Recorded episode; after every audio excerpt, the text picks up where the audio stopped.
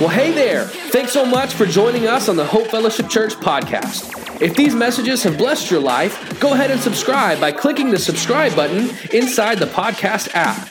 And if your life has been impacted by this ministry, would you consider supporting it financially so that we can continue to love God, love people, and prove it? You can give by visiting hope615.com slash give. Thanks again for joining us, and we hope you are blessed through today's message. It's good to see you guys today. Are y'all okay? Y'all. That's a Tennessee thing, you know, y'all. And I've noticed a lot of people, they, that's, they even write that way on social media. Y'all, Y apostrophe A L L. How many people would admit I do that? Do you do that? A few of you? A lot of you. Let me take a moment to thank you uh, and to really, I'm about to do a shameless plug for this place we were last weekend. Shauna and I were invited by another church. I'm, I'm, friends with the pastor. It's a church down in southern Middle Tennessee, and every year they have a marriage retreat for their church. And the past few years, they invited Sean and I to, to lead it. Wow, it was incredible. We had a great time. But they have the event at the Dollywood DreamMore Resort. Has anyone ever been there? Raise your hand. Yes? You guys only. Y'all, go there. It, was unbelievably wonderful, super nice. The whole time I'm just thinking, well, I think Hope should have a retreat at this place. It, it, is, it is awesome. But thank you, church, for allowing us to go and do that. We had a great weekend, and I'm so thankful for Jared filling in last Sunday. I heard it was an awesome day. I listened to his sermon this week, it was awesome.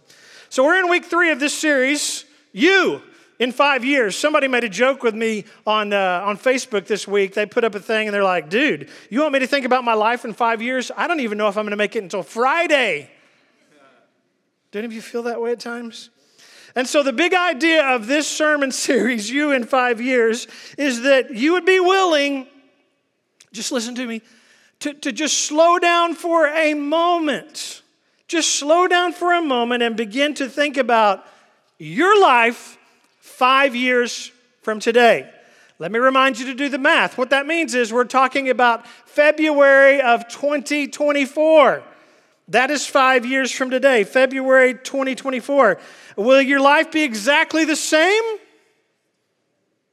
Is it going to be a little bit different? And, and really, let me be more specific with you. How might your life be different? Because you might be willing to desire to be more like Jesus Christ. Now, last week when Jared preached, if you didn't, seriously, if you didn't hear the sermon, I would encourage you to go to our website or it's on all the podcast worlds out there. His takeaway was this if we want to be more Christ like in the next five years, then your life must directly reflect every single day the life of Jesus Christ. It can be no more business as usual as followers of Jesus Christ. And so here's what that means. Here's what I'm talking about. When, when you have this opportunity to be around people, and let's just break that down. Let's, I'm talking about the people in your oikos, your extended family, those 8 to 15 people. When those people closest to you see you, who do they see? Who do they really, really see. And you're like, oh, well, because reality is oftentimes the people closest to us. They see both the good and the bad. Do those people see Jesus Christ living in you and through you? Do they? Or maybe not so much. Now, here's what I would say I would say that most every one of you, no matter where you're sitting today in the gym, I believe that every one of you, five years from today, really, your desire is to be more like Christ. You want to experience significant growth in your walk with Christ. I believe you'd say, Yes, I, can. I want to be the man or the woman that God desires for me to be five years from today. But for some of you, here's what I believe is happening in your mind, you start thinking to yourself, okay, yes, yes, yes, I want to do that, but how am I going to get there?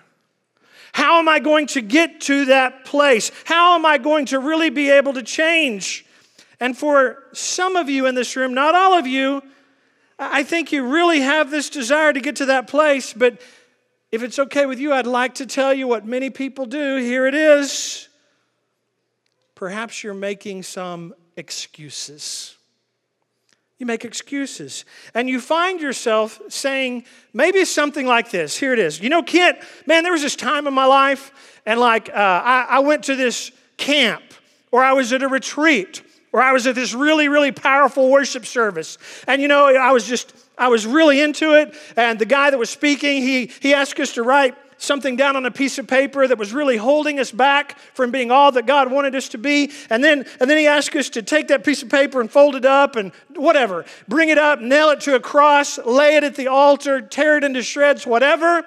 And you might be saying, man, I, I was ready, I was all in. But then, like two or three days later, there was really no change in my life, Kent. And so maybe you begin to think to yourself, man, should I even bother? And some of you then may say to yourself, well, hey, just come on, bro. Cut me some slack. I, I am here today. You might be, I'm here. I'm giving you an hour and a half, a couple of hours of my day.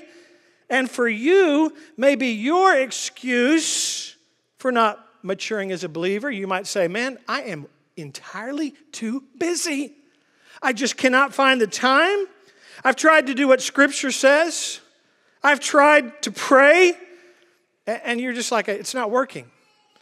God's not answering my prayers. I'm reading the Bible. I don't understand what God's trying to say to me. And, and you might think, why bother? So you say, I, I, it's just not working. And you, we can go down the list. I'm too busy. I'm too tired. I've already tried and it didn't work. What about this one?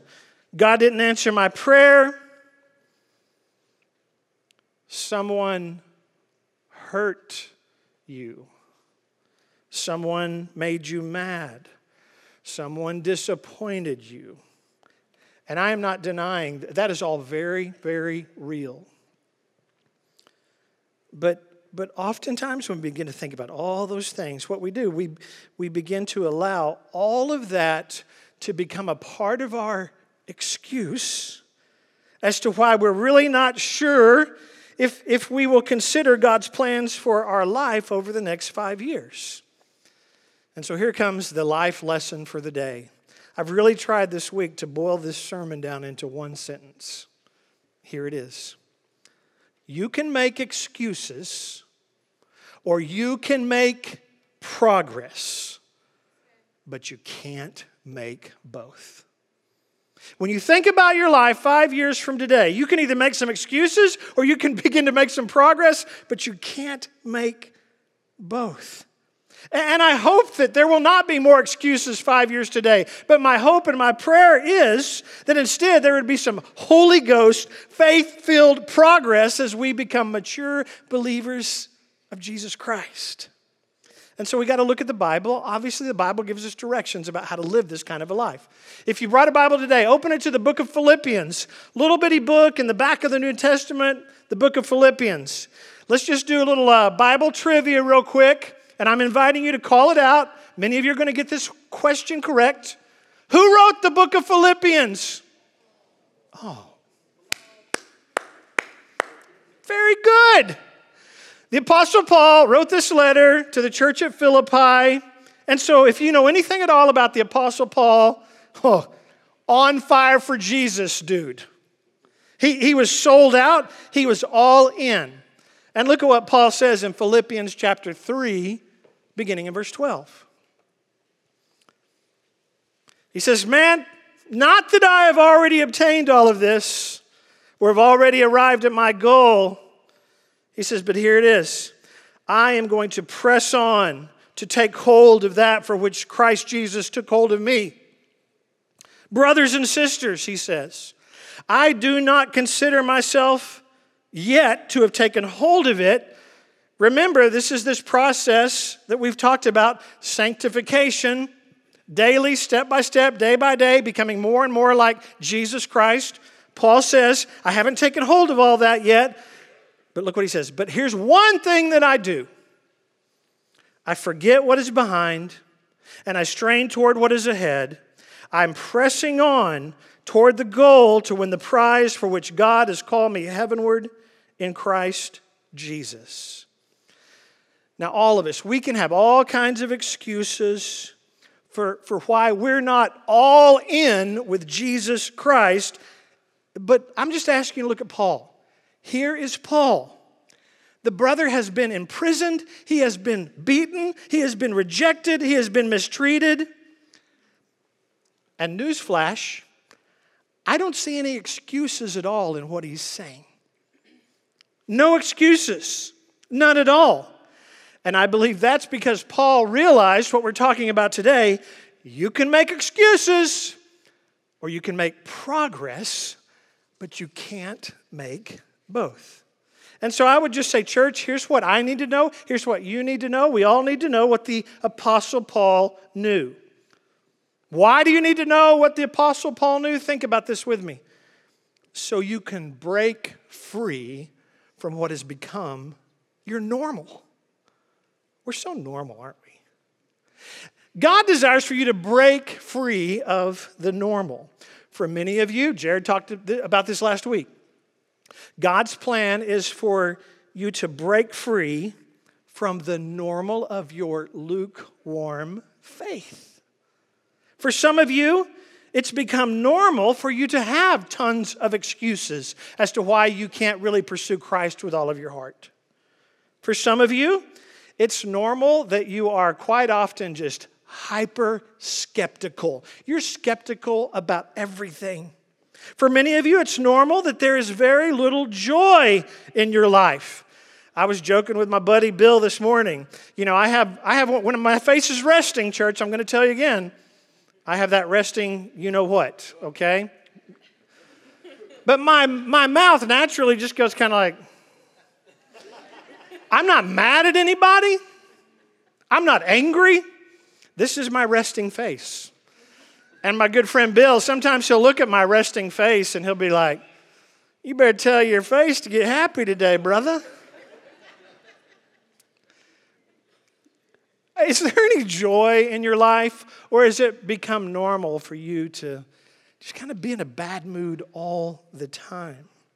And so, as you think about what describes you, what is your normal, my prayer would be that as you read God's word, you're being convicted of what God says to you through his holy word, and you're starting to realize, oh, wow, this is really not how God desires for me to live my life. And so then the next thing, you, you really just have to say, okay, Lord, here I am. Here I am, God. You know, it's, it's a rainy day in February. Lord, what needs to happen in my life? What, God, what needs to happen so that, watch this, when, when my friends and, like my family and my coworkers and my neighbors, shout out to the neighbors here today. My neighbors are here. Woo, woo. Okay. But when all of these people, coworkers, friends, neighbors, family, classmates, when they look at me, I don't want them to just look at me and go, oh, yeah, that's Kent. He's pretty normal. Pretty normal guy. And that's why I go to the church, Hope Fellowship. Love God, love people, be normal. No. no. Look, look at what Paul says. He's got no excuses, but instead, here's what he does. And my prayer for our church, Lord, would you allow us as a church to do this together? God, as the body of Christ, may we together live for your glory. And so, how do we do that? The question is, how do we change? How do we change? Look again at the text, Philippians 3:13. Paul says, I'm going to do one thing. But one thing I will do I will forget what is behind and strain toward what is ahead. I'm pressing on toward the goal. What needs to happen for you to be where God desires for you to be five years from today? I'm going to give you three points this morning. Number one, here it is, newsflash let go of the past. Mm. Let go of, of the past. Forget what is behind. Now you're like, oh, yeah, that's easy for you to say, bro. And it is. It's not easy, though, is it? And because it's not easy, many of us tend to hold on to the past And, and let me just say this I'm referencing the difficulties and the pain in your past. Sometimes it's good to look back to see God's faithfulness. But what I'm referencing right now are these difficult times we tend to hold on to. And you know what we do? We replay scenarios in our mind over and over and over. We, we replay circumstances. We, we replay these memories, difficult, painful things over and over. It's like it gets stuck on repeat mode in our mind. Y'all, if anyone understands what it meant to have a messed up, jacked up past, it was the Apostle Paul. Study his life. And, and yet, he says, Hey, church, here's what I've learned to do I've learned to forget what is behind. And Paul just owns it. He's got no excuses. He says, I'm not going to get entangled. I'm not going to become restrained by always looking back in the rearview mirror. But I'm going to move ahead. Well, how does that play out? How do you, well, here's what that means. Gosh, let's just talk about it one more time. Social media messes people up, messes me up. And so if you've got something playing out in your mind, you know what you do with that person that hurts you? You kind of begin to stalk them. You, you look at them on social media. You look at that person that hurt you. You're kind of trying to figure out what's going on in their life. And if you really were honest, you you're kind of hoping that something messes up in their life. That's, that is not good. And the Apostle Paul says, Stop it. Quit looking back. Why? Oh, because Jesus Christ changed you if you know him as Savior and Lord of your life. He, he changed you. He made you into a new creation. Look at this text, 2 Corinthians 5:17. You know it. Therefore, if any one of you in this room is in Christ, the Bible says, you are a new creation. The old has passed away. Behold, God made you into a new creation. Do you ignore that or do you embrace that? The old me is gone. The old me, the one that used to make a lot of excuses, the old me is gone. So, truth number one, we let go of the past. Truth number two, according to this text we just read, we move ahead with consistency. We press on towards the goal. All right, let's talk about something everyone in this room will relate to. You ready? Exercise. Exercise. You talk about making some excuses. I can make some excuses when it comes to exercise. I would say to myself things like this I would, I do. I would. Who am I? Seriously? I will say things to myself like this Man, if I were to start going to the gym, I'd, I'd have to get up extra early. I want to do that, especially on a rainy day like today. Man, then I'd have to like get ready. I got to put on the clothes to wear to the gym. And then after that, I got to get ready again to get ready to go to the office. I don't want to drive to the gym. And I would say something to myself like this I'm just not feeling it today. I haven't been feeling it for the last seven years.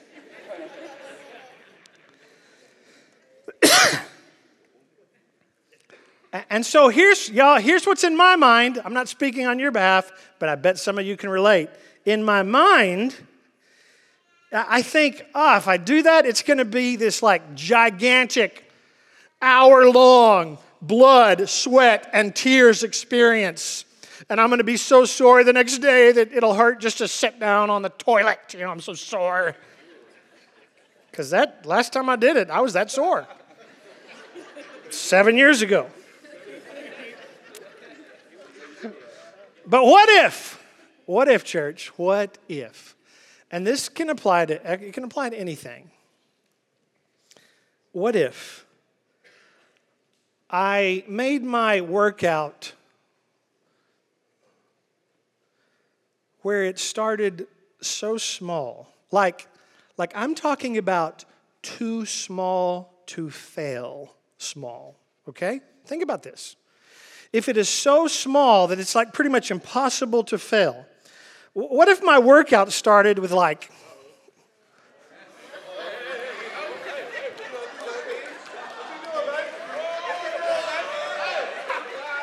What, what if? What, what if my workout? Ah! What if my workout started with one sit up a day? Now, listen, the front row. I just got up off the ground. Give me some applause.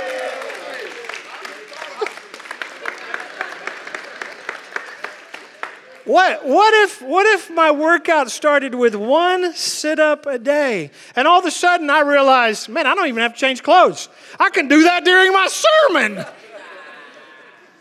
I don't have to go to the gym. I, can do it anywhere at all. It, it's so small, I really can't fail. Even if I don't do a sit up, y'all, the fact that I just laid down on a hard floor and got back up, come on, give me some credit for that. Anybody? Listen, here, and here's the point. You apply this to anything, exercise, whatever.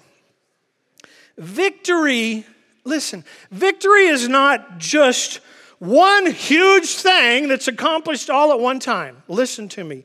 Victory is also very much the small things that are continually repeated day by day by day. Just the small things every single day consistently moving ahead, consistently pressing on toward the goal. How will my life be different in five years? As I daily, consistently pursue my Lord and my Savior, Jesus Christ. Now, I want you to see this. This is, this is so simplistic, yet so true. Number one, you let go of the past. Number two, you move ahead with consistency. And then once there, here's what's going to happen. Then you're going to begin to have some freedom in your life, and you're going to be like, wow, God is so faithful. And in that freedom, number three happens. You are then able to imitate Christ's humility. Look back one chapter, Philippians chapter 2, verses 3 and 4. Here's what Paul says Do nothing now out of selfish ambition or vain conceit.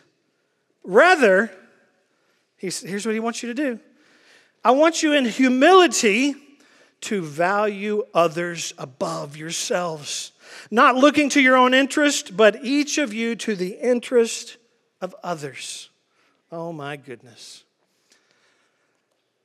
24 years ago, 24 years ago, God called my wife and I to leave the church we were serving at in Oklahoma City. Uh, we had both grown up there to move to a church in southeast Arkansas. Jared was four years old, Macy was two years old, and Molly was three months old. Now you can imagine what my mom and what Shauna's parents thought about this idea. You didn't what? God, God's leading you to move eight hours away from family to serve at some crazy church in southeast Arkansas. They did not like this idea at all. But after much prayer, we knew that that's what God was leading us to do. And when we arrived at First Baptist Church of Crossett, Arkansas, the very first family to unconditionally show us love was a couple named Johnny and Fran Blankenship. Country as country can be. And they had uh, two teenage boys. One had just graduated high school, another one was still in the youth ministry.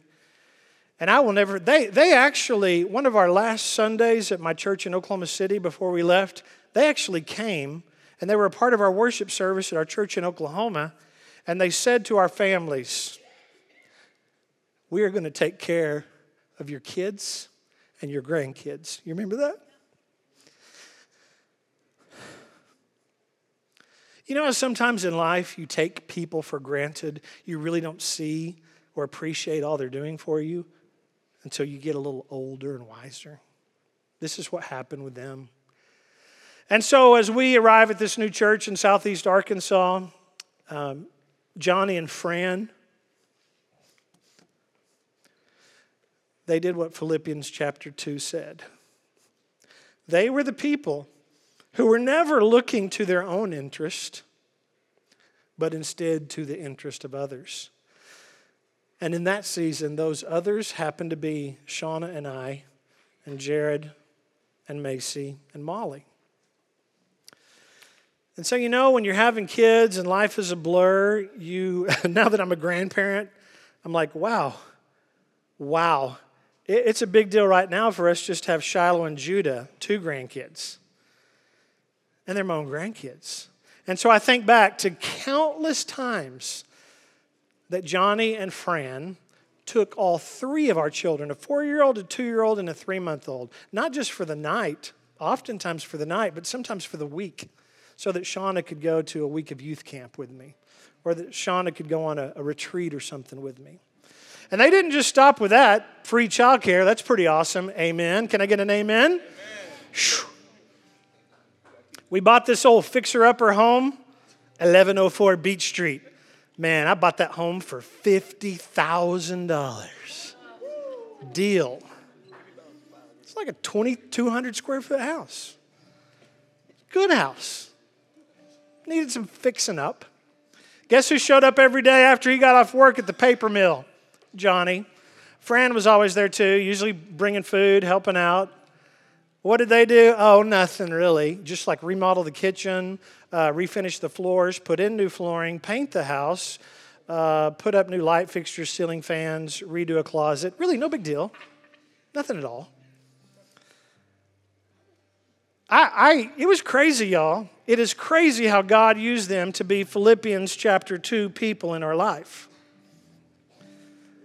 I knew they loved us, but I think they loved my kids even more. Macy, Macy, a uh, little, little, little known secret, when she was when she was two and three years old, moving to southeastern Arkansas, she got a real good country accent. You, you don't remember that? You're a baby. But, but Macy realized she could go to Mr. Johnny and ask for just about anything, and he would make it happen. And so, at about the age of, uh, this is probably around between three and four, Macy would have been at that time, she started asking Mr. Johnny for a swimming pool. Mr. Johnny, will you get me a swimming pool? I thought he would go out and, you know, buy one of those little Walmart jobs. The dude installs like a, you know, like a 15 by 40 swimming pool. Like, what? And I don't even think they swam in it because a few years after we left Arkansas, they, they tore it down. All I'm saying is this church, if you want to see some genuine progress over the next five years, it, it is so right here in front of us. You begin by letting go of the past. You, you start moving ahead with consistency, and you imitate Christ's humility.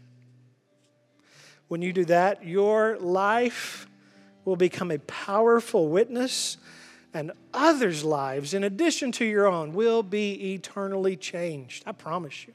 I promise you. But remember, you can make excuses or you can make progress, but it's very difficult to make both at the same time. Would you bow your heads with me this morning? Heavenly Father, today we come to you. We thank you for the truth you've given us in your holy word. God, Philippians is one of those books of the Bible. Most of us really like to read it. And I think a lot of that is because we just get it. It speaks to us on such a foundational level in our, in our faith. Thank you for that, Lord. And so, God, today, many of us, myself included, there have probably been a whole lot of excuses. But, God, our desire is to make progress into becoming the person you've called us and you desire for us to be over these next five years. So, Lord, show us how to faithfully follow you and trust you to see that come to fruition. God, I believe there's some people that you brought to church today. Uh, man, none of this has started. Everything that they're considering right now is like ground zero. And so they don't even know what it means to be struggling in a walk with you, Lord, because it's never even started. And so, Lord, for today, the people in the room today who don't know you to be Savior and Lord of their life, for the people who have never truly understood how much you love them, for the ones who have never understood how you sent your son Jesus as the ultimate sacrifice, who gave his life on the cross at Calvary, God, reveal more and more to them each day of that truth, that they might know you, repent of their sin, and follow you. God, we, we, we never have to wait till we get it all right and all perfect in our lives, but you invite us to come to you, God, just as we are broken, weary, worn out, tired, heavy laden. Oh, God, thank you that your arms are open to receive us this day. In Jesus' name I pray. And all God's people said, Well, thanks again for listening to the Hope Fellowship Church podcast. If you're interested in becoming more connected at Hope Fellowship Church, please visit hope615.com slash get connected.